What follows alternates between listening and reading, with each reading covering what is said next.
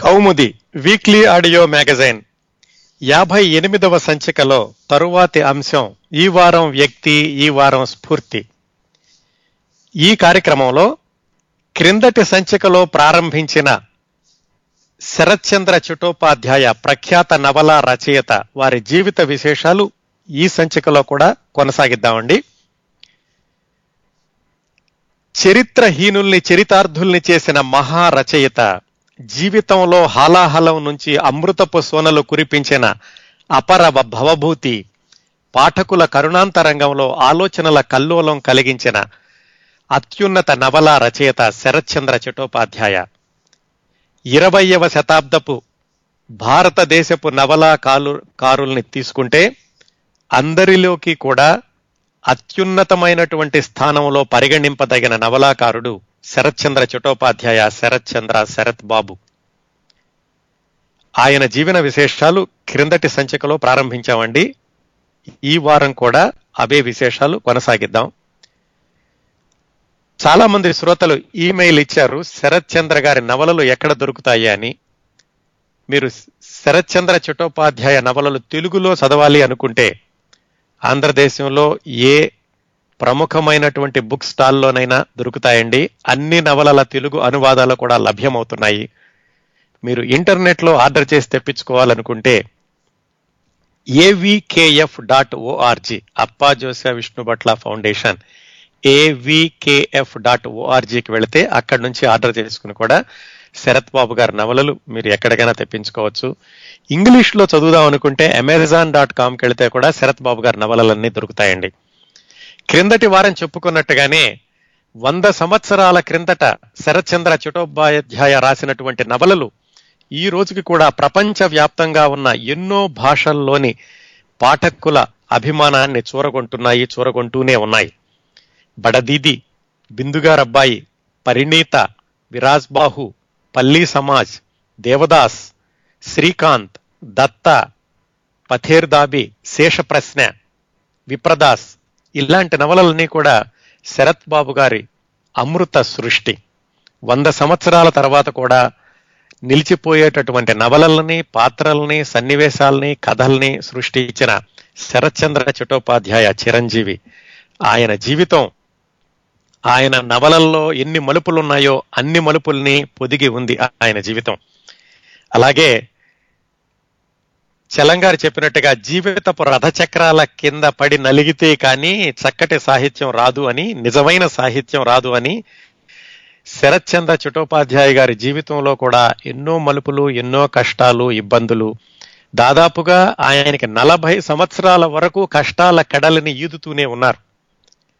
నలభై సంవత్సరాల నుంచి ఆయన చనిపోయే అరవై ఒక్క సంవత్సరాల వరకు అంటే ఆ ఇరవై ఒక్క సంవత్సరాల సమయంలోనే ఆయన నవలా రచయితగా అత్యద్భుతమైన కీర్తిని తెచ్చుకోవడం దాన్ని శాశ్వతంగా నిలుపుకోవడమే కాకుండా ఆయన ఆదాయం కూడా చాలా పెరిగింది ఆ చిట్ట చివరి ఇరవై సంవత్సరాల్లో. కానీ ఆ ఇరవై సంవత్సరాల ఖ్యాతి కోసం ఆయన ముందు నలభై సంవత్సరాలు ఎన్నో ఇబ్బందులు పడ్డారు. ఆ విశేషాలు క్రిందటి వారం ప్రారంభించామండి. క్రిందటి వారం ఏం మాట్లాడుకున్నామో ఒకసారి క్లుప్తంగా చూశాక ఈ వారం విశేషాల్లోకి వెళదాం. శరత్చంద్ర చటోపాధ్యాయ నాన్నగారి పేరు మోతీలాల్. వాళ్ళ అమ్మగారి పేరు భువన మోహిని దేవి. ఆయన పద్దెనిమిది వందల డెబ్బై ఆరులో హుగ్లీ జిల్లాలోని దేవానందపురం అనే ఊళ్ళో పుట్టారు. చాలా దిగువ మధ్యతరగతి కుటుంబం. వాళ్ళ నాన్నగారు అన్ని అర్హతలు ఉన్నా కానీ ఏమి పని చేస్తూ ఉండేవాళ్ళు కాదు. ఏదో చిన్న చిన్న పనులకు వెళ్ళడం దాన్ని మానేసేయడం అలా ఉండేది.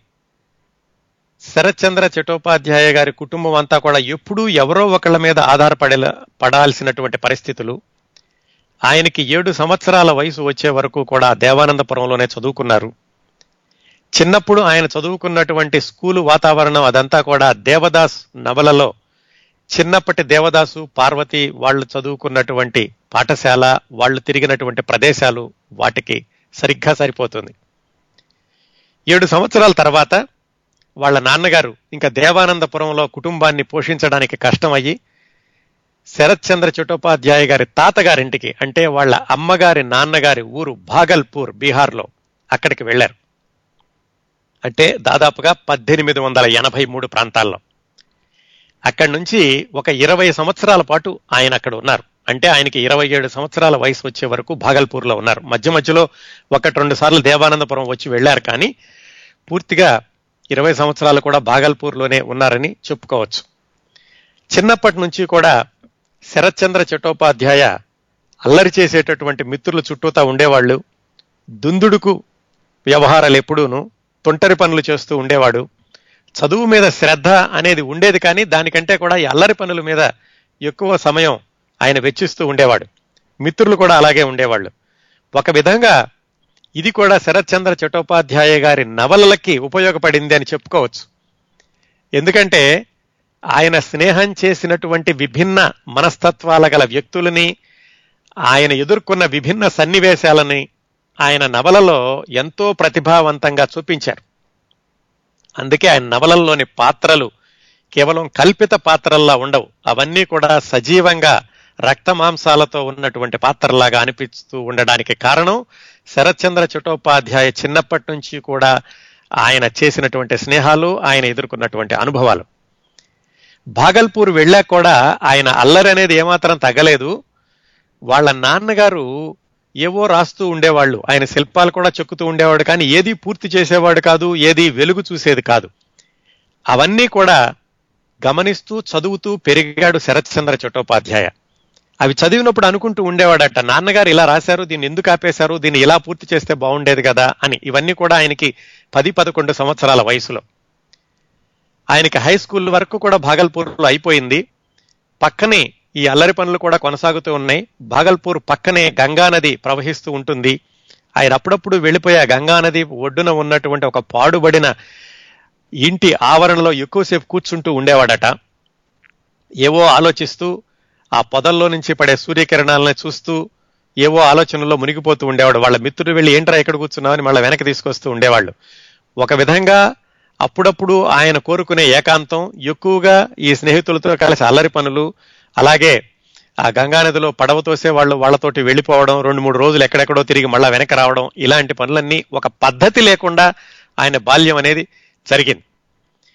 హై స్కూల్ అయిపోయాక ఆయన భాగల్పూర్లోనే తేజ్ నారాయణ జూబిలీ కాలేజ్ అని అందులో ఎఫ్ఏ చదవడానికని ఎంట్రన్స్ పరీక్ష రాశారు. ఇంతవరకు క్రిందటి వారం మాట్లాడుకున్నామండి.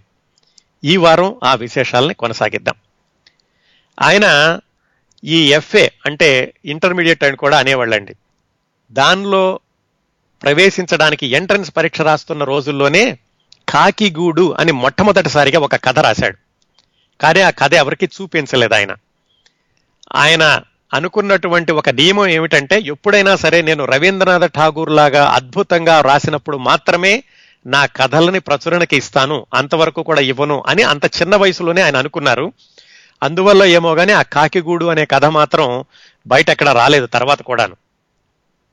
ఎంట్రన్స్ పరీక్ష రాసి ఎఫ్ఏలో చేరారు తేజ్ నారాయణ జూబిలీ కాలేజ్. అది పద్దెనిమిది వందల తొంభై నాలుగో సంవత్సరం అంటే ఆయనకి పద్దెనిమిది సంవత్సరాల వయసు. కాలేజీకి వెళ్ళాక ఆయనకి ఎక్కువ పుస్తకాలు చదివేటటువంటి అవకాశం వచ్చింది. ఇంగ్లీష్ పుస్తకాలు ముఖ్యంగా Charles Dickens Mrs Henry Wood వీళ్ళ నవలలన్నీ కూడా ఎక్కువగా చదివారు. వాటితో పాటుగా సైన్స్ పుస్తకాలు కూడా చదువుతూ ఉండేవాళ్ళు. అయితే చిన్నప్పటి నుంచి కూడా వాళ్ళ నాన్నగారు రాసినటువంటి పుస్తకాలు చూస్తూ పెరిగారు కాబట్టి అసంపూర్తిగా ఉన్న పుస్తకాలు. ఈయన కూడా ఏమిటంటే సొంతంగా రాస్తే ఎలా ఉంటుంది అనుకుని ఆ ఇంగ్లీషు నవలలు చదివినటువంటి ప్రభావంతో కొన్ని ఇంగ్లీషు నవలల్ని ఆయన బెంగాలీలో అనువాదం చేసుకున్నారు. అచ్చుకు మాత్రం ఇవ్వలేదు. ఆయన ఆయన సంతృప్తి కోసం ఆయన నవలల్ని బెంగాలీలోకి రాశారు.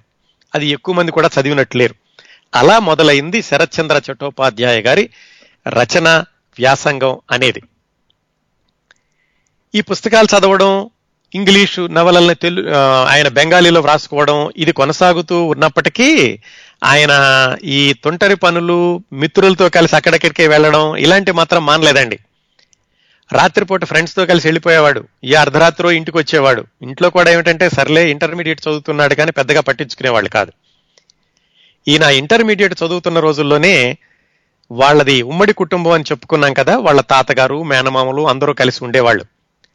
ఆ ఇళ్ళల్లో ఉండేటటువంటి చిన్న పిల్లలందరినీ చేరదీసి వాళ్ళకి పాఠాలు చెబుతూ ఉండేవాడట. చిన్నప్పటి నుంచి కూడా ఆయనకి ఇంకున్నటువంటి ఇంకొక గుణం ఏమిటంటే ఏదైనా ఒకసారి వింటే అలా గుర్తుపెట్టుకునేవాడు. ఆయన జ్ఞాపక శక్తి అమోఘంగా ఉండేది. ఈ ఇంటర్మీడియట్ మొదటి సంవత్సరం పరీక్షలు రాసేటప్పుడు సైన్స్ పరీక్ష కోసమని ఆయన కేవలం ఒక రోజో రెండు రోజులో రాత్రిపూట చదివి ఆ మర్రోజు ఎగ్జామ్ రాశాడు. ఆ పరీక్షల్లో ఆయనకి చాలా అత్యధికమైనటువంటి మార్కులు వచ్చినాయి.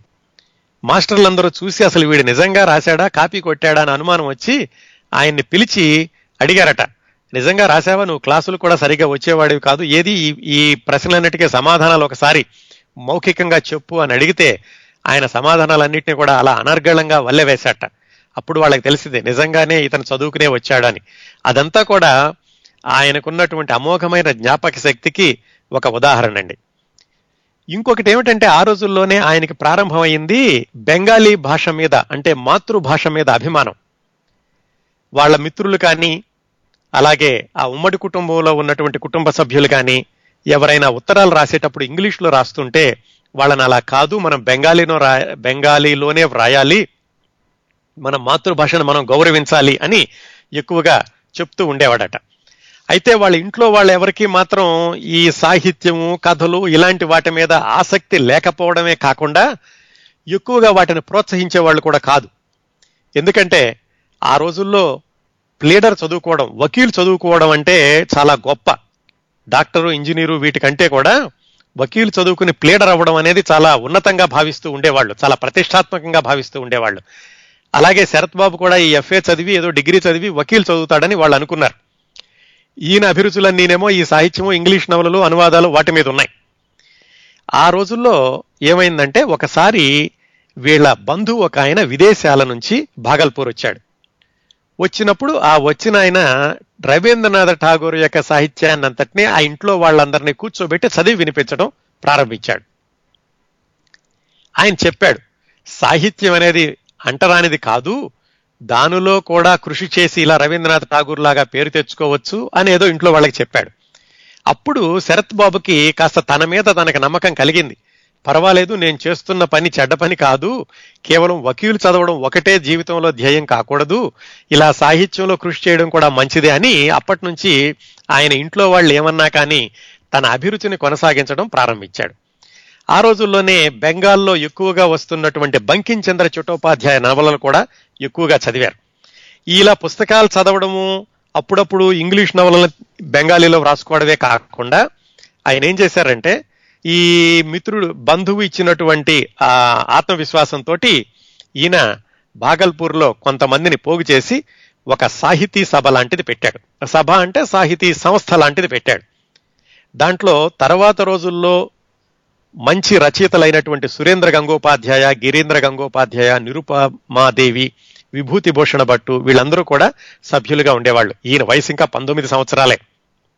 వాళ్ళందరూ కలిసి అప్పుడప్పుడు ఎవరో ఒకళ్ళు ఇంట్లో కలుసుకోవడం బెంగాలీ సాహిత్యం గురించి ఇంగ్లీషు సాహిత్యం గురించి చర్చించుకోవడం అలాగే ఎవరైనా ఏమైనా రాస్తే కనుక మిగతా వాళ్ళందరూ వాటిని గురించి తమ అభిప్రాయాలను తెలియచేయడం వాటిని వాళ్ళు దిద్దుకోవడం ఇలాగా సాహితీ కార్యక్రమాల్లో ఎక్కువగా పాల్గొనడం మొదలుపెట్టాడు ఇంకొక వైపు ఎఫ్ఏ చదువుతూనే. ఆ సాహితీ సంస్థ తరపున వాళ్ళు ఏం చేశారంటే శిశువు అని ఒక లిఖిత మాసపత్రికని మాన్యుస్క్రిప్ట్ మ్యాగజైన్ని ప్రారంభించారు. ఇదంతా పద్దెనిమిది వందల తొంభై ఐదు ప్రాంతాల్లోనండి. ప్రారంభించినప్పుడు దాంట్లో శరత్ బాబు ఏవో చిన్న చిన్న కథలు లాంటివి రాస్తూ ఉండేవాడు. అదే రోజుల్లో కలకత్తా నుంచి ఛాయ అని ఒక పత్రిక వస్తూ ఉండేది.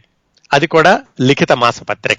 దానికి కూడా ఏవో ఒకటి రెండు కథలు పంపించాడు. ఏవో ఒకటో అరా తప్ప పూర్తిగా ఆయన పుంఖాను పుంఖాలుగా రచనలు ఆ పత్రికల్లో ప్రచురించినటువంటి దాఖలాలు లేవు. అలా ఏవో అప్పుడప్పుడు ఒకటి రెండు రాస్తూ ఉండేవాడు. ఇలా ఆయన చదువుకుంటూ సాహితీ సంస్థలో మిత్రులతో కలుస్తూ అప్పుడప్పుడు ఒకటి అర కథలు రాస్తూ ఉండగా భాగల్పూర్లో ఒక సంఘటన జరిగింది.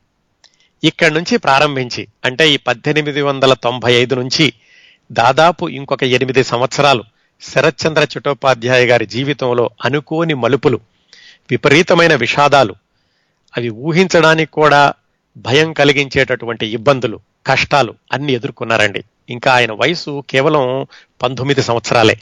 పంతొమ్మిది సంవత్సరాల నుంచి ఇరవై ఏడు సంవత్సరాల వరకు ఆయన పడిన కష్టాలు దాదాపుగా ఆ తర్వాత పైకొచ్చి ఇంత పేరు తెచ్చుకున్న రచయితలు ఎవరూ కూడా ఇంత దుర్భరమైనటువంటి బాల్యాన్ని చూడలేదేమో ఆ రోజుల్లో బెంగాల్లో. ఏమైందంటే భాగల్పూర్లో అది బీహార్లో భాగం అని చెప్పుకున్నాం కదా బెంగాలీ వాళ్ళందరూ అక్కడికి వలస వచ్చినట్లుగా ఉండేవాళ్ళు.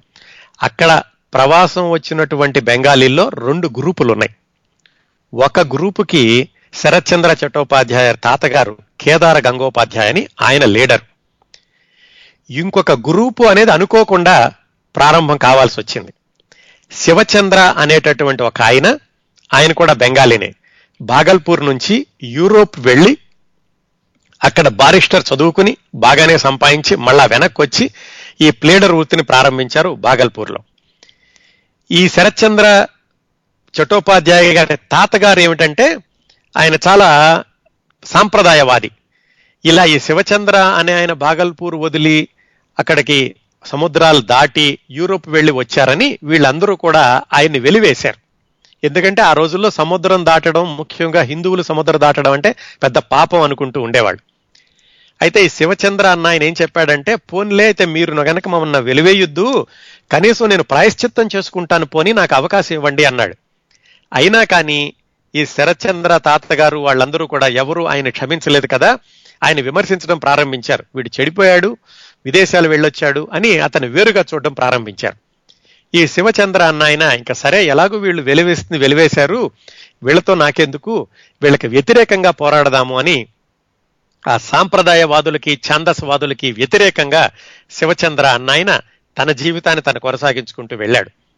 అంతేకాకుండా ఆ శివచంద్ర అన్న ఆయన దగ్గర బాగా డబ్బులు ఉండడంతో ఆయన పది మందిని చేర్చి నాటకాలు వేయించడం సంగీత గోష్ఠులు సాహిత్య గోష్ఠులు ఇలాంటివన్నీ వాళ్ళ ఇల్లు ఎప్పుడూ కూడా చాలా రంగరంగ వైభవంగా ఉంటూ ఉండేది.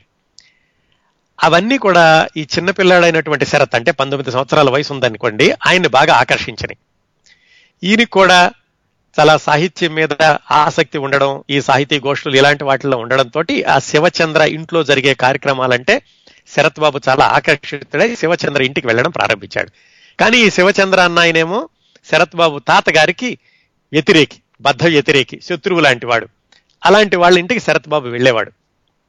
వెళ్ళి అక్కడ ఆయనకి ఈ బెంగాలీ సంగీతంతో పరిచయం ఏర్పడింది. అక్కడ ఉన్నటువంటి సంగీత సభలు సంగీత సమావేశాలు వాటిల్లో ఈయన కూడా ఈయనకి తోచినంతలో పాల్గొంటూ సంగీతంలో పరిచయాన్ని నైపుణ్యాన్ని కూడా పెంపొందించుకున్నాడు. అలాగే ఆ శివచంద్ర ఆధ్వర్యంలో జరిగేటటువంటి నాటకాల్లో ఈయన కొన్ని కొన్ని పాత్రలు కూడా ధరించాడు. ఇవన్నీ శరత్చంద్ర చట్టోపాధ్యాయ గారి ఇంట్లో వాళ్ళకి నచ్చలేదు. ఎందుకంటే వాళ్ళకి ఈ శివచంద్ర అన్న ఆయనకి వైరుధ్యం కాబట్టి. వాళ్ళు చెప్పి చూశారు. శరత్చంద్రకి. బాబు నువ్వు వెళ్ళమాక అక్కడికి అతను మనకి విరోధి అతను ఇలా అంటరానివాడు అటువైపు వెళ్ళొద్దని చెప్పినా కానీ శరత్చంద్ర ఒకళ్ళ మాటలు వినేటటువంటి వ్యక్తిత్వం కాదు చిన్నప్పటి నుంచి కూడా. వాళ్ళ మిత్రులతో అలా తిరుగుతూ ఉండేవాడని తెలుసుకున్నాం కదా. అదే విధంగా పెద్దవాళ్ళ మాట వినకుండా ఈయన శివచంద్ర ఇంటికి వెళుతూ ఉండేవాడు. ఇలా జరుగుతుంటే బాగానే ఉండేది. ఇంకొక విషయం ఏమైందంటే ప్రతి సంవత్సరం దుర్గాష్టమి జరిగేటప్పుడు ఈ శరత్చంద్ర గారి ఇంట్లో పెద్ద ఉత్సవం లాగా చేసి ఊళ్ళో వాళ్ళందరినీ భోజనానికి పిలిచేవాళ్ళు. ఈ సంవత్సరం వాళ్ళు ఊళ్ళో వాళ్ళందరూ ఏమన్నారంటే మీ ఇంటికి రాము. ఎందుకంటే మీ మనవడు వెళ్ళి ఆ శివచంద్ర ఇంట్లో ఉంటున్నాడు. అతన్ని మన అందరం వెలివేశాము. వెలివేసిన వాళ్ళకి ఇంట్లోకి వెళుతున్నటువంటి మనవడు మీ ఇంట్లో ఉంటే గనక మీ ఇంటికి మేము రాము అని వాళ్ళు చెప్పారు. ఈ గందరగోళంతో శరత్చంద్ర చట్టోపాధ్యాయ వాళ్ళ మేనమామలు ఏం చేశారంటే ఇతన్ని దండించడం మొదలుపెట్టారు. అబ్బాయి నువ్వు చేస్తున్న పని తప్పు. నువ్వు ఇలా వెళ్ళడానికి వీల్లేదు అని కట్టడి చేసేసరికి శరత్చంద్ర అటు ఇటు చెప్పలేక అతను ఇల్లు వదిలి వెళ్ళిపోయాడు. ఇలా ఇల్లు వదిలి వెళ్ళడం ఒకటి రెండు రోజులు ఆగి ఎక్కడో తిరిగి తిరిగి రావడం అనేది అప్పటికే చాలాసార్లు జరిగింది. వాళ్ళు సరే ఏదో మామూలుగా ఇల్లు వదిలి వెళ్ళిపోయాడులే అనుకున్నారు కానీ ఆ వెళ్ళడం వెళ్ళడం శరత్ శరత్చంద్ర చట్టోపాధ్యాయ ఒక ఐదారు నెలల వరకు వెనక్కి రాలేదు. ఎక్కడ తిరిగాడో ఏం చేశాడో వాళ్ళకు కూడా తెలియదు ఐదారు నెలల తర్వాత మళ్ళా వెనక్కి వచ్చి ఆ ఇంటర్మీడియట్ పరీక్ష ఏదో రెండో సంవత్సరం పూర్తి చేద్దామని ఆయన ఫీజు కట్టడానికని ఇంట్లో వాళ్ళని అడిగాడు. ఇంట్లో వాళ్ళు కూడా ఎవరు ఫీజు కట్టడానికి ముందుకు రాలేదు. కేవలం ఇరవై రూపాయలు ఇచ్చేవాళ్ళు లేక ఆయన ఇంటర్మీడియట్ పరీక్ష రాయలేదు. అంతటితో ఆయన చదువు ఆగిపోయింది. వంద సంవత్సరాల తర్వాత కూడా నిలబడగలిగే సాహిత్యాన్ని సృష్టించిన శరత్చంద్ర చట్టోపాధ్యాయ ఇరవై రూపాయల ఫీజు కట్టలేక ఇంటర్మీడియట్ చదువుని అక్కడ ఆపేశారు. ఆపేసి సరిగ్గా అదే రోజుల్లో వాళ్ళ అమ్మగారు చనిపోయారు. పద్దెనిమిది వందల తొంభై ఐదు నవంబర్ ప్రాంతాల్లో. తల్లి చనిపోయింది చదువు ఆగిపోయింది. అటువైపు నాన్నగారు ఏమి ఉద్యోగం చేయడం లేదు. కుటుంబం చూస్తే పెద్దది. ఏదో మేనమామలో తాతగారు సహాయం చేస్తున్నారు కానీ వాళ్ళు కూడా ఎంతకాలమని సహాయం చేస్తారు. అందుకని తప్పనిసరి పరిస్థితుల్లో శరత్చంద్ర చట్టోపాధ్యాయ పంతొమ్మిది సంవత్సరాలు వెళ్ళి ఇరవయో సంవత్సరం వస్తున్నటువంటి ఆ ప్రాంతాల్లో ఆయన ఎట్టి పరిస్థితుల్లోనూ ఏదో ఒక ఉద్యోగంలో చేరాల్సినటువంటి పరిస్థితి. ఉద్యోగం ఎవరిస్తారు? గవర్నమెంట్ ఉద్యోగం రాదు. ఎందుకంటే చదువు లేదు కాబట్టి. చివరికి ఆ ఊళ్ళో ఒక జమీందారు శివశంకర సాహు అని ఆయన ఉంటే ఆయన దగ్గర సహాయకుడిగా చేరాడు. ఏదో ఆయన పదో పరకో ఇచ్చేవాడు. సహాయకుడు అంటే ఏమిటి? ఆ జమీందారు గారు తుపాకీ పట్టుకుని అడవులకు వెళ్ళేవాడు జంతువులు వేటాడడానికి. ఈ శరత్చంద్ర చట్టోపాధ్యాయ అనే ఇరవై సంవత్సరాల కుర్రాడి బాధ్యత ఏమిటంటే ఆ జమీందారు గారి వెనకాల వెళుతూ ఆయన తుపాకీ మొయ్యడం ఆయన అక్కడ చంపినటువంటి జంతువులు ఇంటికి తీసుకురావడం ఇది పని. ఎంతకాలం చేస్తాడు? ఈయనకి అసలే సాహిత్యం అంటే చాలా ఆసక్తి కళాహృదయుడు. అలాంటి వాడికి ఈ ఉద్యోగంలో ఎక్కువ కాలం ఇమడలేకపోయాడు. ఇంకొక విశేషమైనటువంటి ఇదేమిటంటే శరత్ బాబు గారి ఈ జీవిత మలుపుల్లోనూ వీళ్ళందరినీ కూడా ఆయన నవలలో పాత్రలను చేశాడండి. ఈ శివశంకర సాహు అనేటటువంటి జమీందార్నే శ్రీకాంత్ అనే నవల్లో కుమార సాహు అనే పేరుతోటి పెట్టి సరిగ్గా ఈయన వేటకి వెళ్ళడం జమీందారుతో వెళ్ళడం ఇలాంటి సన్నివేశాలన్నింటినీ ఆ శ్రీకాంత్ అన్న నవల్లో ఆయన చక్కగా వర్ణించాడు. ఇలా జరుగుతోంది. ఈయన ఉద్యోగంలో కూడా ఎక్కువ కాలం ఉండలేక మానేశాడు. ఇప్పుడు ఇంకొక సంఘటన జరిగి ఈయన జీవితం మరో మలుపు తిరిగింది. ఆ సంఘటన ఏమిటంటే వీళ్ళ నాన్నగారు ఏమి పనేమి లేకుండా ఎక్కువగా ఇంట్లోనే కూర్చునేవాడు ఏవో పుస్తకాలు రాసి అలా వదిలేస్తూ ఉండేవాడు శిల్పాలు కూడా చెక్కుతూ ఉండేవాడు అని తెలుసుకున్నాం కదా. ఆయనకి ఇంకో అలవాటు ఉంది. ఎవరికి? శరత్చంద్ర చట్టోపాధ్యాయ గారి నాన్నగారికి మోతీబాబుకి. ఆయన ఏమిటంటే రకరకాలైనటువంటి రాళ్ళు చిన్న చిన్న రాళ్ళన్నింటినీ కూడా విచిత్రంగా ఉండే వాటన్ని ఉండే ఆయన సేకరించి ఇంట్లో పెట్టుకునేవాడు. ఏం చేసేవాడో ఎవరికి తెలియదు ఎందుకంటే ఆయన ఏమి ఉపయోగకరమైన పనులేమి చేయలేదు కదా. ఈ విలువైన రాళ్ళన్నింటినీ వాళ్ళ ఇంట్లో పెట్టుకుంటే ఒకరోజు శరత్చంద్ర చట్టోపాధ్యాయ మిత్రుడు ఎవరో వచ్చాడు. ఏమిట్రా ఈ రాళ్ళన్నీ బాగున్నాయే చాలా రకరకాలుగా ఉన్నాయని అడిగితే ఏదో మా నాన్న అలా తీసి పెడుతూ ఉంటాడు నీకు కావాలంటే తీసుకెళ్ళు అన్నాడు. వాళ్ళ మిత్రుడు వీళ్ళ నాన్నగారు సేకరించి పెట్టినటువంటి ఆ విలువైన విలువైన రాళ్ళో లేకపోతే ఆసక్తికరమైన రాళ్ళో మంచి మంచి రంగురంగుల రాళ్ళు వాటన్నిటినీ శరత్చంద్ర చట్టోపాధ్యాయ గారి మిత్రుడు తీసుకెళ్ళిపోయాడు. వాళ్ళ నాన్న వచ్చి అడిగాడు ఏమిట్రా ఏమైనా ఈ రాళ్ళన్నీ నేను సేకరించి పెట్టుకున్నాను కదా అంటే ఆయన ఏం చేయట్లేదు కదా వాటితోటి అందుకని నా మిత్రుడికి ఇచ్చేసానులే అన్నాడు. దాంతో వాళ్ళ నాన్నగారు చివాట్లు పెట్టడం మొదలుపెట్టారు. ఈ చెడమడ చివాట్లు తిని మళ్ళీ ఈయనకి తెలిసిన ఇంకో ఒకే ఒక ప్రత్యామ్నాయం ఇల్లు వదిలి వెళ్ళిపోవడం. మళ్ళీ ఇల్లు వదిలి వెళ్ళిపోయాడు. ఇదంతా పం పద్దెనిమిది వందల తొంభై ఆరు తొంభై ఏడు ప్రాంతాల్లో జరిగి ఉంటుందండి. మళ్ళా ఈసారి ఇల్లు వదిలి వెళ్ళిపోయినప్పుడు మాత్రం తొందరగా వెనక్కి రాలేదు. దాదాపుగా ఐదారు సంవత్సరాలు ఆయన అలాగా దేశాంతరంలో పర్యటిస్తూనే ఉన్నాడు. ఏం చేశాడు? కొన్ని రోజులు ఏవో రకరకాల వేషాల్లో రకరకాల ప్లేసులన్నీ తిరిగాడు. చివరికి ఒక సన్యాసి సాధు వేషం వేసుకుని సాధువులాగే అయిపోయాడు అనుకోండి. సాధు వేషం వేసుకుని బీహార్లోనే ముజఫర్పూర్ అనేటటువంటి ఊరు చేరాడు. అక్కడ ఆయన ఎక్కువగా హిందీనే మాట్లాడుతూ ఆయన బెంగాలీ అని ఎక్కడ చెప్పుకోలేదు. మళ్ళీ ఎవరైనా సరిగా ఆదరించరేమో అన్నట్టుగాను. అక్కడ ముజఫర్పూర్లో ఒక సత్రంలో ఉంటూ కాలక్షేపం చేయడం మొదలుపెట్టాడు. ఎవరో సాధు వచ్చాడు కొత్తగా ఈ ఊళ్ళో అని ఆసక్తి ఉన్న వాళ్ళందరూ రావడం వాళ్ళతోటి ఈయన సాహిత్యం గురించి అలాగే సంగీతం గురించి అక్కడ భాగల్పూర్లో నేర్చుకున్నాడు కదా. ఈ విశేషాలన్నీ మాట్లాడడంతో ఈయన దగ్గరికి వచ్చేటటువంటి భక్తులు అనుకోండి శిష్యులు అనుకోండి పరిచయస్తులు అనుకోండి వాళ్ళు పెరిగారు. ఆ నోట ఆ నోట ముజఫర్పూర్లో ఎవరో కొత్త సన్యాసి వచ్చాడు. ఆయనకి సంగీతం సాహిత్యాల్లో చాలా ప్రవేశం ఉంది. బాగా మాట్లాడుతున్నాడు అని తెలిసి ఆ ఊళ్ళోనే శిఖరబాబు అని ఒక జమీందార్ ఆయన పిలిచాడు. పిలిచి ఈ సన్యాసి వేషంలో ఉన్నటువంటి శరత్చంద్ర చటోపాధ్యాయతోటి మాట్లాడాక ఆయనకి చాలా అభిమానం పెరిగి సంగీతం సాహిత్యం వీటిల్లో ప్రవేశం ఉందని తెలుసుకుని ఆయన తన ఇంట్లోనే ఉంచుకున్నాడు. అక్కడ దాదాపుగా నాలుగైదు సంవత్సరాలు ఉన్నారు శరత్చంద్ర చట్టోపాధ్యాయ. ఆ రోజుల్లోనే ఆయన బ్రహ్మ దైత్య అని ఒక నవల రాశాట అండి. ఆ నవల కూడా జమీందార్ గారికి ఇచ్చేసాట తర్వాత అది వెలుగు చూడలేదు ఏమైపోయిందో తెలీదు. సుమారుగా ఇదే రోజుల్లో శరత్చంద్ర చట్టోపాధ్యాయ బడదీది నవలని దేవదాస నవలని కూడా రాశాడండి. చూడండి జీవితంలో ఎంత దుర్భరమైన పరిస్థితుల్లో ఉండి ఆయన అంత అద్భుతమైన నవలల్ని రాశాడు. ఆ బడదీదినే మన తెలుగులో బాటసారైంది. దేవదాసు దేవదాస్ గురించి చెప్పాల్సిన పని లేదు కదా? అద్భుతమైన సాహిత్యాన్ని ఆయన జీవితంలో దుర్భరమైనటువంటి పరిస్థితుల్లో ఉండగా సృష్టించారు. అయితే ఆ నవలలేమీ కూడా ఆయన అప్పుడే ప్రచురణకి ఇవ్వలేదు. ఆయన రాసినవన్నీ కూడా మిత్రుల ఇళ్ళలో ఎక్కడో ఉంచేవాడు. ఎందుకంటే ఈయన కూడా ఎక్కడా ఉండడం అనేది స్థిరత్వం లేదు. ఆ మిత్రుల దగ్గర ఎక్కడో ఉండుతూ ఉన్నాయి. అవి బయటికి ఎలా వచ్చినాయో తర్వాత చూద్దాం. మొత్తానికి ఈ పద్దెనిమిది వందల తొంభై ఏడు పంతొమ్మిది వందల మూడు ఆ ఐదారు సంవత్సరాల్లో ఈయన బడదీదీ బడదీది నవల దేవదాసు నవల రాసి మిత్రుల దగ్గర ఎక్కడో పెట్టాడు. ఇలా ముజఫర్పూర్లో ఆ శిఖరబాబు అనేటటువంటి జమీందారు గారి దగ్గరుండి సంగీతం సాహిత్యం వీటితో సన్యాసిలాగా కాలక్షేపం చేస్తూ ఉండగా పంతొమ్మిది వందల మూడో సంవత్సరంలో అంటే దాదాపుగా ఆయనకి ఇరవై ఏడు సంవత్సరాల వయసు వచ్చినప్పుడు ఒక వార్త తెలిసింది. అదేమిటంటే వాళ్ళ నాన్నగారు హఠాత్తుగా చనిపోయారు అని. అప్పుడు ముజఫర్పూర్ నుంచి భాగల్పూర్ వచ్చాడు. ఇది దాదాపుగా ఇల్లు వదిలి వెళ్ళిపోయిన ఐదారు సంవత్సరాలకి సన్యాసి జీవితాన్ని గడిపి ఐదారు సంవత్సరాల తర్వాత వాళ్ళ నాన్నగారు చనిపోయారని వెనక్కి వచ్చాడు వెనక్కి వచ్చి ఆ అంతిమ కర్మలు నిర్వహించడానికని డబ్బులు లేవు. ఇంట్లో వాళ్ళు కూడా మరి వాళ్ళకి ఇబ్బందులు ఏమున్నాయో తెలియదు కానీ మొత్తానికి తండ్రి యొక్క ఆ కర్మలు నిర్వర్తించడానికని ఆయన ఇంట్లో ఉన్నటువంటి ఒక పాత సైకిల్ అమ్మేసేసి ఇరవై రూపాయల ఎంతో వస్తే ఆ డబ్బులతోటి తండ్రికి అంత్యక్రియలు నిర్వహించాడు. ఎంత భయంకరమైన జీవితం ఊహించండి. ఆయన కేవలం ఇరవై ఏడు సంవత్సరాల వయసులో తల్లి చనిపోయింది. దేశాలమిటే తిరిగాడు. రాస్తున్నాడు నవల్ల అయితే ఎక్కడ బయటకు వెళ్ళటలేదు కానీ తండ్రి చనిపోయాడు. చదువు ఆగిపోయింది. తండ్రి అంత్యక్రియలకు కూడా డబ్బులు లేవు. సైకిల్ అమ్మి ఇరవై రూపాయలతోటి ఆయన తండ్రి అంత్యక్రియలు చేశాడు. సరే అయిపోయింది. తల్లి చనిపోయింది తండ్రి చనిపోయాడు ఉద్యోగం లేదు. ఇంట్లో చూస్తేనేమో అక్క ఇద్దరు తమ్ముళ్ళు ఒక చెల్లి. వీళ్ళందరినీ పోషించాల్సినటువంటి బాధ్యత మరి తప్పనిసరిగా తన మీద ఉంటుంది.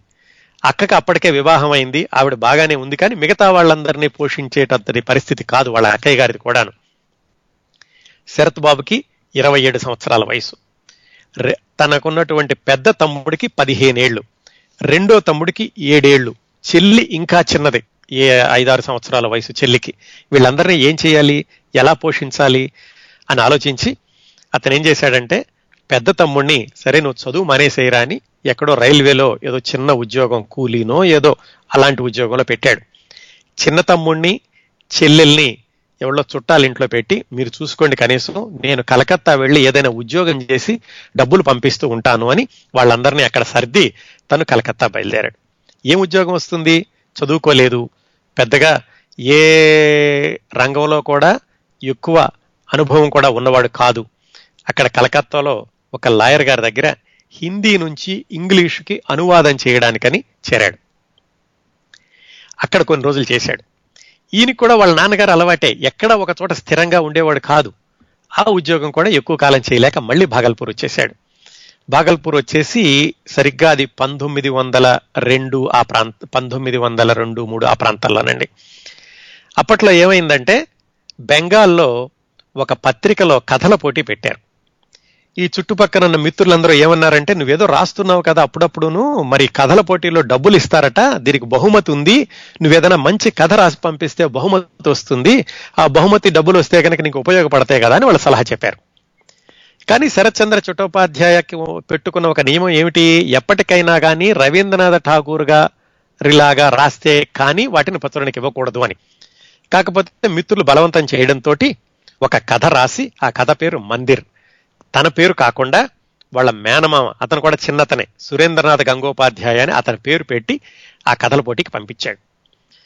మొత్తం బెంగాల్లో రాష్ట్రంలో అందరు రచయితల దగ్గర నుంచి వచ్చిన రచనలన్నింటిలోకి కథల పోటీల్లో శరత్చంద్ర చటోపాధ్యాయ వాళ్ళ మేనమామ గారి పేరుతో రాసిన ఈ మందిర్ అనే కథకి మొట్టమొదటి బహుమతి వచ్చింది. ఆ మొట్టమొదటి బహుమతి ఆ రోజుల్లో ఐదు రూపాయలు పది రూపాయలు అది చాలా ఎక్కువ ఐదు పది రూపాయలు అంటేను. ఆ డబ్బులు వెనక్కి వచ్చినాయి. దాంతో కొంత వాడుకోవడానికి సరిపోయినాయి కానీ ఈయన చేసినటువంటి పనిని చుట్టాలెవరూ పెద్దగా మెచ్చుకోవడం కానీ ఇదేదో పెద్ద రచయిత అయిపోతాడు కానీ వాళ్ళెవరూ ఎప్పుడు అనుకోలేదు. అందువల్ల ఆయన కష్టాలు మాత్రం అలా కొనసాగుతూనే ఉన్నాయి. ఎంతకాలం భరిస్తాడు? చెల్లెల్ని తమ్ముడిని ఎవరింట్లోనూ పెట్టాడు? తనకు కూడా ఒక ఆధారం కావాలి. ఏం చేయాలి అని ఆలోచిస్తున్నప్పుడు ఆయనకి ఇంకొక ఆలోచన వచ్చింది. ఆ ఆలోచన ఏమిటంటే శరత్చంద్ర చట్టోపాధ్యాయ అమ్మగారి చెల్లెల్లి గారి భర్త అంటే బాబాయ్ ఒక ఆయన రంగూన్లో ఉన్నాడు. అప్పట్లో ఏమిటంటే ఏదైనా జీవనోపాధి కావాలి అంటే భారతదేశంలో దాదాపు అన్ని ప్రదేశాల నుంచి కూడా రంగూన్ వెళ్ళిపోయేవాళ్ళు. బర్మా రాజధానిగా ఉండేది అప్పట్లో. రంగూన్ వెళ్ళి అక్కడ ఏదో పని చేస్తూ ఉండేవాళ్ళు. అయితే వీళ్ళ బాబాయి రంగూన్లో వకీలుగా ఉన్నాడు ఆయన. అఘోర బాబు ఆయన పేరు. ఆయన అసలు ఇంతకు ముందే ఒకసారి చెప్పాడు శరత్ చంద్రకి ఏమని ఇంటర్మీడియట్ చదివేటప్పుడు బాబు నువ్వు ఎందుకురా ఇంటర్మీడియట్ చదవడం? నువ్వు ఇక్కడికి వచ్చేసేయి రంగూన్లో ఇక్కడ చదివిస్తాను నిన్ను. ఇక్కడ రంగూన్ బర్మా భాష నేర్చుకుని ఇక్కడ చదువుకుంటే గనక మంచి అవకాశాలు ఉంటాయని అప్పుడే పిలిచాడు. కాకపోతే ఇంట్లో వాళ్ళు ఇంకా చిన్నపిల్లడే కదని పంపించలేదు. ఇప్పుడు దాదాపు తొమ్మిది సంవత్సరాల తర్వాత ఏదైనా సరే మన ఒక చక్కటి జీవనోపాధి కావాలి ఏదో ఒకటి చేయాలనుకున్నప్పుడు అనుకున్నప్పుడు వాళ్ళ బాబాయ్ గుర్తొచ్చాడు. బాబాయ్ గుర్తొచ్చి ఇంట్లో వాళ్ళకి చెప్పాడు. ఇలా నేను ఇక్కడ బతకలేను ఇక్కడ ఏ ఉద్యోగం చేయలేను నేను బాబాయ్ దగ్గరికి వెళ్ళిపోతాను అని మేనమామలకి వాళ్ళ తాతకి. ఎందుకంటే తల్లి తండ్రి ఇద్దరు చనిపోయారు కదా. ఆ ఇరవై ఏడు సంవత్సరాల వయసులో ఆయన జేబులో కేవలం రెండు రూపాయలు ఇరవై రెండు రూపాయలండి. రెండు రూపాయలు ఉంచుకుని టికెట్ ఎలాగో కష్టపడి కొనుక్కుని ఆయన బర్మా చేరాడు. అక్కడికి వెళ్ళినప్పుడు ఆయన జేబులో ఉన్నాయి కేవలం రెండు రూపాయలు మాత్రమే. వాళ్ళ బాబాయ్ గారు చాలా ఆదరంగా చూశారు.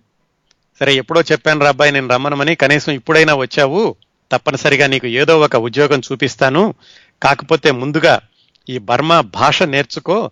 అలాగే ఈ వాతావరణం ఇలాంటి దాన్నంతటిని పరిశీలించు. నేను నెమ్మదిగా నీకు ఉద్యోగం చూస్తాను మనిల్లే కదా అని వాళ్ళ బాబాయి ఆయన ఇంట్లో ఉంచుకున్నాడు. వాళ్ళ బాబాయ్ గారు కేవలం వకీల్ అవడమే కాకుండా ఆయనకి కూడా సంగీతం సాహిత్యం వీటిల్లో చాలా ఆసక్తి ఉంది. అందుకని ఎప్పుడు ఇంటికి ఎవరో ఒకళ్ళు వస్తూ ఉండేవాళ్ళు. విందులు వినోదాలు చాలా అట్టహాసంగా ఉండేది వాళ్ళ విల్లు. దాంతో ఈయన ఇన్ని కష్టాల్లో నుంచి భాగల్పూర్ నుంచి ఒక్కసారి రంగూన్ వాళ్ళ బాబాయ్ గారింటికి వెళ్ళగానే ఆయనకు కొంచెం వెసులుబాటుగా అనిపించింది. కాస్త స్థిరంగా ఉండి ఆ చుట్టుపక్కల పరిస్థితులన్నీ తెలుసుకుని ఆ భాష నేర్చుకోవడం అలా ఉంటూ ఉండగా మరొక మలుపు. ఏమిటంటే వాళ్ళ బాబాయ్ గారు చనిపోయారు. ఈయన సముద్రాల దాటి వెళ్ళినా కానీ దురదృష్టం ఆయన్ని వదలలేదు. ఆయన ఆకస్మికంగా చనిపోయాడు. చనిపోయినప్పుడు ఏమైంది? ఆయన అక్కడ బాగానే సంపాదించాడు కానీ సంపాదనకి మించినటువంటి ఖర్చులు అవడంతో ఆయన చనిపోయాక తెలిసింది వాళ్ళ బాబాయ్ గారికి చాలా అప్పులు ఉన్నాయి అని. అప్పులు వాళ్ళందరూ ఇంటి మీదకి రావడంతో వాళ్ళ పిన్ని గారు ఇక చేసేదేమీ లేక అక్కడ ఉన్నటువంటి ఆస్తులవి అమ్మేసేసి ఆవిడ మళ్ళీ బెంగాల్కి వచ్చేసింది. శరత్ బాబే దగ్గరుండి పిన్ని గారిని బెంగాల్కి పంపించేశాడు. ఆయన మాత్రం అక్కడే ఉన్నాడు. ఎందుకంటే ఏదో ఒకటి చూసుకుందామని వచ్చాడు. ఆయన మళ్ళీ వెనక్కి వచ్చేసేస్తే ఇక్కడ జరిగేటటువంటి పరిస్థితి లేదు. మళ్ళీ ఆయన ఎక్కడ ఉండాలి ఏమిటి మళ్ళీ అవన్నీ ప్రశ్నలు. ఈయనకి ఎలాగో అలవాటే కదా దేశాల తిరగడం అనేది. శరత్చంద్ర చట్టోపాధ్యాయ అప్పుడు ఆశ్రయం లేక గూడు లేని వాడై ఆయన బౌద్ధ భిక్షు వేషంతో కొన్నాళ్ళు అక్కడ బర్మాలో అక్కడక్కడ తిరిగాడని అంటూ ఉంటారు. దానికి రూఢిగా ఉన్నటువంటి ఆధారాలు ఏమీ లేవు కానీ మొత్తానికి ఎలాగైతే కొన్ని నెలలైతే మాత్రం ఆయన ఎక్కడ ఆశ్రయం లేకుండా అటు ఇటు తిరిగాడు. చివరికి కొన్ని నెలల తర్వాత మణీంద్ర కుమార మిత్ర అనేటటువంటి ఒక ఆయన పరిచయం అయ్యాడు. శరత్ బాబుకి పరిచయం చేసుకోవడానికి కారణం ఏంటంటే ఆయనకి సంగీతం సాహిత్యం ఆ రెండిటిల్లో కూడా అనుభవం ఉండడం ఎవరితోనైనా అలాంటి విషయాలు మాట్లాడగలిగి ఉండడం. ఈ మణీంద్ర కుమార్ మిత్ర అనే ఆయనకి కూడా సంగీతం సాహిత్యం అంటే చాలా ఆసక్తి. అట్లా ఆయనకి ఈ శరత్ బాబుతోటి పరిచయం అయ్యింది. పరిచయం అయ్యి ఆయన సరే బాబు నువ్వు మా ఇంటికి రా మా ఇంట్లో ఉందు కానీ అని ఆయన ఆ బర్మాలో deputy examiner of public works and accounts అనేటటువంటి పదవిలో ఉన్నాడు. ఆయనే తన ఆఫీసులోనే ఒక ముప్పై రూపాయలకు ఒక గుమస్తా ఉద్యోగం ఇప్పించాడు. ఆ విధంగా ఈయన రంగూన్ వెళ్ళినటువంటి రెండు రెండున్నర సంవత్సరాలకి ఒక గుమస్తా ఉద్యోగం దొరికింది. ఆ మణీంద్ర కుమార్ మిత్ర అన్న ఆయన ఇప్పించాడు. కాస్త పర్వాలేదు జీవితం గాడిలో పడుతోంది. అప్పుడప్పుడు ఐదు రూపాయలు ఆరు రూపాయలు ఇంటికి పంపిస్తున్నాడు. ఎందుకంటే చెల్లి తమ్ముడు అక్కడ ఉన్నారు కదా వాళ్ళ కోసం పంపిస్తున్నాడు. ఈ మణీంద్ర కుమార్ మిత్ర వాళ్ళ ఇంట్లో కూడా సంగీత సాహిత్య కార్యక్రమాలతోటి జీవితం బాగానే గడుస్తోంది అనుకుంటున్న రోజుల్లో అక్కడ బర్మాలో ప్లేగు వ్యాధి వచ్చింది. ప్లేగు వ్యాధి వచ్చేసరికి మణీంద్ర కుమార్ మిత్ర అన్నతను నేను ఇంకా ఇక్కడ ఉండను నేను కుటుంబాన్ని తీసుకుని వేరే చోటకి వెళ్ళిపోతాను అన్నాడు. మళ్ళీ రోడ్డు మీద పడే పరిస్థితి. అప్పుడు ఏం చేశాడు? ఈ శరత్చంద్ర చట్టోపాధ్యాయ ఉద్యోగం అయితే ఉంది. ఆ ఆఫీసులో ఉండే గుమస్తాలందరూ కలిసి ఒక మెస్ లాంటిది ఉంటే ఆ మెస్ లాంటి దాంట్లో ఈయన కూడా చేరాడు. ఆ విధంగా బాబాయ్ చనిపోయారు. మణీంద్ర కుమార్ మిత్ర అన్న ఆయన వేరే చోటకి వెళ్ళిపోయాడు. ఈయన చివరికి మెస్ గతి అయింది ఈయనకి ఆ మెస్లో చిన్న లాడ్జి లాంటిది ఉంటే అక్కడ ఒక రూమ్లో ఉండేవాడు. అక్కడ ఆయనకి వంగ చంద్ర అని ఇంకొక మిత్రుడు పరిచయం అయ్యాడు. ఈ మిత్రుడు ఈయనకి చాలా సన్నిహితంగా ఉండడమే కాకుండా ఆయన కూడా సంగీతం సాహిత్యం బాగా అలవాటు ఉంది. అంతేకాకుండా ఆయనకి మద్యం కూడా అలవాటు ఉంది. శరత్చంద్రకి ఆయన స్నేహం చేసి చేసి మద్యం తాగే అలవాటు కూడా ఆయనకి వచ్చిందట. అది పెద్ద ఇబ్బంది పెట్టలేదనుకోండి ఆ రోజుల్లోనూ. కాకపోతే ఆయనకి ఒక సన్నిహితమైనటువంటి మిత్రుడు అనేవాడు దొరికాడు ఆ మెస్లో ఉండగా. ఈ మెస్ వాతావరణం దీన్నే ఆ దీనంతటినీ కూడా ఆయన చరిత్రహీన నవల్లో రాశారండి. మెస్సులో ఉండడం అక్కడ ఒక అమ్మాయి ఉండడం రకరకాల వ్యక్తులు ఉండడం ఇవన్నీ కూడా ఆయన చరిత్రహీనలో కళ్ళ కట్టినట్టు రాశారు. ఆ అనుభవాలన్నీ ఈయనకి ఈ రంగూన్లో గుమస్తా ఉద్యోగం చేస్తూ మెస్లో ఉంటుండగా జరిగినాయి అనమాట ఈ వంగచంద్ర అన్న అతను చాలా ఈయనకి సన్నిహిత మిత్రుడు అయ్యాడు కదా ఆయన ఏమైంది? ఆయనకి ప్లేగు వ్యాధి అంటుకుంది. అంటుకున్నప్పుడు శరత్చంద్ర చట్టోపాధ్యాయ ఈయన కూడా అన్నపానీయాలు మానేసేసి మిత్రుడికి సేవలు చేశాడు. సేవలు చేసినా కానీ ఆయన బ్రతకలేదు. వంగచంద్రుడు అన్నతను శరత్చంద్ర చట్టోపాధ్యాయ ఒళ్ళోనే మరణించాడు. ఈయన శ్రీకాంత్ అనే నవలలో ఒక వ్యక్తి ఇలా ఒళ్ళో మరణించడం అనే సన్నివేశాన్ని వర్ణిస్తారు.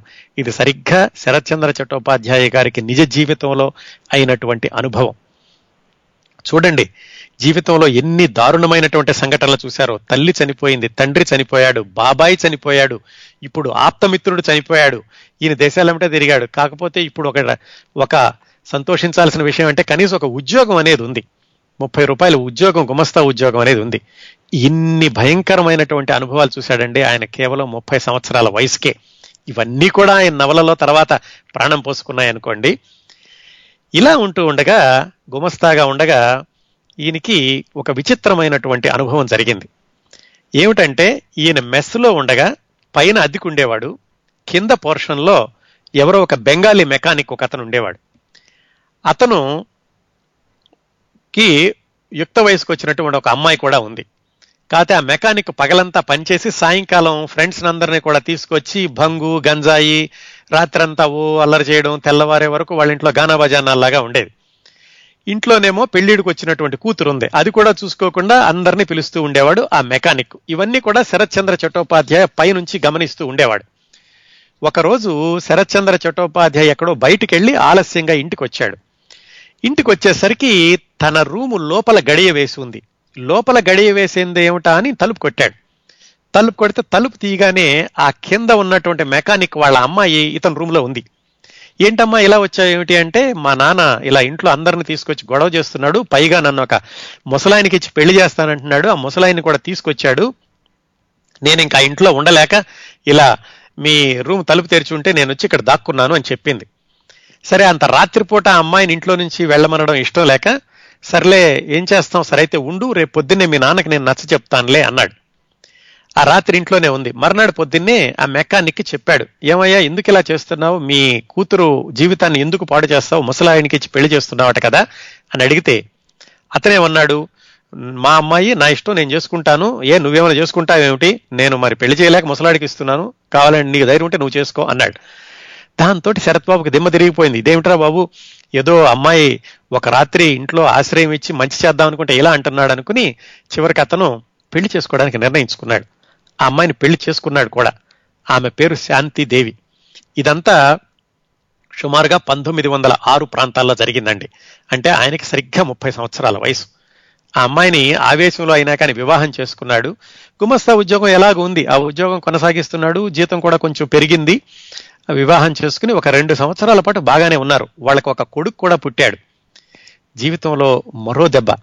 అదేమిటి? మళ్ళా ప్లేగు వ్యాధికి భార్య కుమారుడు మరణించారు. ఇది వినడానికి విచిత్రంగా ఉంటుందండి. ఏదో సినిమాలో కథలాగా నిజంగా అలాగే జరిగింది. అక్కడ తల్లి తర్వాత తండ్రి బాబాయి మిత్రుడు ఇప్పుడు పెళ్ళి చేసుకున్నటువంటి భార్య కుమారుడు ఆ కుమారుడు కూడా నెలల వయసు ఉంటుంది. వాళ్ళిద్దరూ చనిపోయారు. జీవిత రథచక్రాల కింద పడి నలగడం అంటే ఇంతకంటే ఏం ఉదాహరణలు కావాలండి? ఇంత మందిని కోల్పోయాడు జీవితంలో ఆయన కేవలం ముప్పై సంవత్సరాల వయసులో. చివరికి జీవిత సహచరిని కుమారుడిని కూడాను. ఇన్ని భయంకరమైన అనుభవాల నేపథ్యంలో ఆయనకి తెలియకుండానే భారతదేశంలో ఒక సంఘటన జరిగింది. భారతదేశంలో అంటే ఈయన రంగుల్లో ఉన్నాడు కాబట్టి బెంగాల్లో ఒక సంఘటన జరిగింది. ఆ సంఘటన ఈయనకి తెలిసింది కానీ ఆ సంఘటనకి తనే కారణమని కూడా తనకు తెలియదు అప్పట్లో. ఆ సంఘటన ఏమిటి? అసలు తర్వాత ఈయన జీవితం ఎలా కొనసాగింది? బర్మాలో ఆ తర్వాత దాదాపు పది సంవత్సరాలు ఎలా ఉన్నాడు? భారతదేశానికి ఎలా వచ్చాడు? ఇంతకీ అసలు రచయితగా ఈయనకి ఎప్పుడు పేరు వచ్చింది? ఎప్పుడు పేరు తెచ్చుకున్నాడు? ఇలాంటి విశేషాలన్నీ కౌముది వీక్లీ ఆడియో మ్యాగజైన్ యాభై తొమ్మిదవ సంచికలో వచ్చే వారం తెలుసుకుందామండి.